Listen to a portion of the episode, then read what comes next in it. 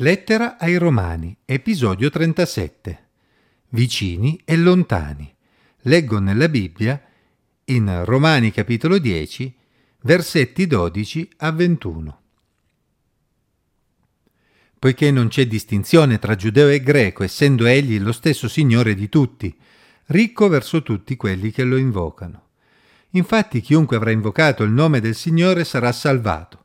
Ora, come invocheranno colui nel quale non hanno creduto? E come crederanno in colui del quale non hanno sentito parlare? E come potranno sentirne parlare se non c'è chi lo annunci? E come annunceranno se non sono mandati? Come è scritto quanto sono belli i piedi di quelli che annunciano buone notizie. Ma non tutti hanno ubbidito alla buona notizia. Isaia infatti dice, Signore, chi ha creduto alla nostra predicazione? Così la fede viene da ciò che si ascolta, e ciò che si ascolta viene dalla parola di Cristo. Ma io dico, forse non hanno udito? Anzi, la loro voce è andata per tutta la terra e le loro parole fino agli estremi confini del mondo. E allora dico, forse Israele non ha compreso? Mosè per primo dice, io vi renderò gelosi di una nazione che non è nazione. Provocherò il vostro sdegno con una nazione senza intelligenza. Isaia poi osa affermare sono stato trovato da quelli che non mi cercavano, mi sono manifestato a quelli che non chiedevano di me.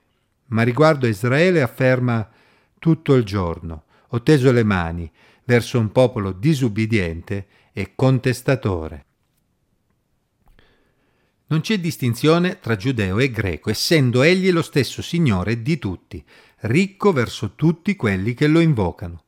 Quella che a noi può sembrare un'ovvietà, non lo era affatto per molti contemporanei dell'Apostolo Paolo, infatti.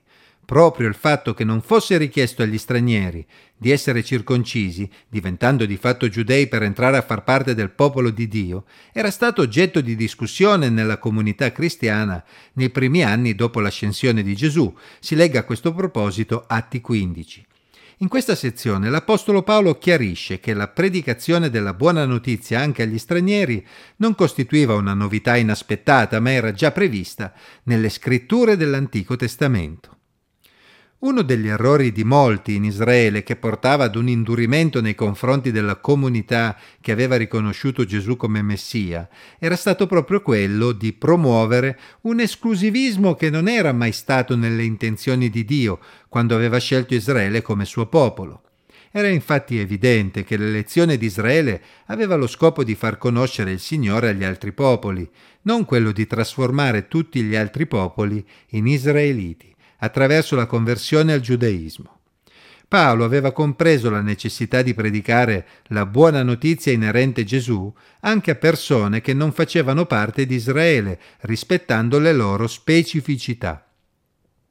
Anche gli stranieri potevano essere salvati invocando il nome di Gesù, il Messia di Israele, senza entrare formalmente a far parte di Israele, in accordo con le decisioni prese nell'incontro di Gerusalemme riportato in Atti 15. La tesi di Paolo è che l'Antico Testamento prevedesse già la conversione degli stranieri senza che fosse loro richiesto di entrare a far parte del popolo di Israele. Quanto sono belli i piedi di quelli che annunciano buone notizie. Citando Isaia 52,7, l'Apostolo Paolo evoca proprio l'intera sezione di Isaia 52-53 che parla della buona notizia inerente al Messia di Israele che avrebbe destato anche l'ammirazione delle altre nazioni. Ne leggiamo un brano, Isaia 52-10. Il Signore ha rivelato il suo braccio santo agli occhi di tutte le nazioni. Tutte le estremità della terra vedranno la salvezza del nostro Dio. E poi Isaia 52, 15. Molte saranno le nazioni di cui egli desterà l'ammirazione. I re chiuderanno la bocca davanti a lui, poiché vedranno quello che non era loro mai stato narrato, apprenderanno quello che non avevano udito. L'Apostolo Paolo deduce logicamente che affinché le nazioni potessero credere, come Isaia stesso aveva annunciato, era necessario che qualcuno fosse mandato ad annunciare la buona notizia anche a loro. E chi aveva mandato il Signore a parlare del Messia alle nazioni, se non il popolo di Israele? Ma proprio nel seguito di quel brano di Isaia, il profeta si rende conto del fatto che proprio in Israele non tutti avrebbero ascoltato la buona notizia. Infatti si domanda, chi ha creduto a quello che abbiamo annunciato? Isaia 53.1. Se non tutti in Israele hanno obbedito alla buona notizia, certamente non possono parlarne agli stranieri. Fino a quel momento, anche se non avevano ricevuto la legge come Israele, gli stranieri avevano comunque udito la testimonianza della creazione, come è scritto nel Salmo 19, a cui Paolo si riferisce. I cieli raccontano la gloria di Dio e il firmamento annuncia l'opera delle sue mani. Un giorno rivolge parole all'altro, una notte comunica conoscenza all'altra. Non hanno favella né parole, la loro voce non sode, ma il loro suono si diffonde per tutta la terra, i loro accenti giungono fino all'estremità del mondo. Salmo 19, versetti 1 a 4. La creazione aveva certamente fatto la sua parte, ma Israele stava facendo la propria, stava adempiendo al proprio mandato. Era necessario che gli stranieri ascoltassero la parola di Cristo affinché potessero riporre la loro fede in Lui. Ma come avrebbero potuto udire se Israele, il popolo che Dio aveva scelto, non avesse parlato loro del Messia? Forse Israele non aveva compreso il suo compito, forse non aveva compreso che la legge stessa prevedeva la conversione degli stranieri, eppure Mosè stesso ne aveva parlato, dicendo Essi mi hanno fatto ingelosire con ciò che non è Dio, mi hanno irritato con i loro idoli vani, e io li renderò gelosi con gente che non è un popolo, li irriterò con una nazione stolta. Deuteronomio 32, 21.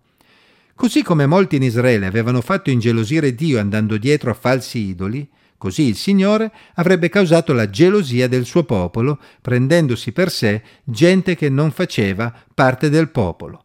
Una nazione stolta, senza intelligenza, ovvero senza la legge di Dio che costituiva la sapienza e l'intelligenza di Israele, come si legge in Deuteronomio 4, 6. Tutto questo era stato già previsto dal Signore e annunciato attraverso Mosè e trova poi conferma nelle parole di Isaia. Io sono stato ricercato da quelli che prima non chiedevano di me, sono stato trovato da quelli che prima non mi cercavano, ho detto eccomi, eccomi, a una nazione che non portava il mio nome.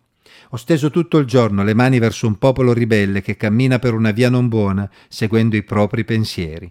Isaia, capitolo 65, versetti 1 e 2. Insomma, quelli che erano lontani si erano avvicinati e quelli che erano vicini si erano allontanati. Quelli che prima non conoscevano Dio e non se ne preoccupavano avrebbero cercato e trovato il Signore che si sarebbe lasciato trovare. Al contrario, quelli verso cui il Signore aveva steso le mani si sarebbero comportati come un popolo ribelle. Il Signore aveva quindi già previsto che sarebbe stato trovato da persone che fino a poco tempo prima ignoravano persino la sua esistenza, mentre il popolo a cui lui si era rivelato in maniera speciale lo avrebbe rifiutato. Paolo dimostra quindi che quella situazione, che a molti sembrava paradossale, era parte integrante del piano di Dio rivelato ai loro padri. Stiamo però attenti a generalizzare perché grazie al Signore una parte di Israele ha comunque risposto alla chiamata di Dio. Paolo e molti altri giudei come lui hanno speso la loro vita affinché la buona notizia giungesse fino a noi, che eravamo così lontani da Dio. Se ora siamo vicini al Signore, lo dobbiamo anche alla fedeltà di quei figli di Abramo e alla loro comprensione del vero significato dell'elezione di Israele.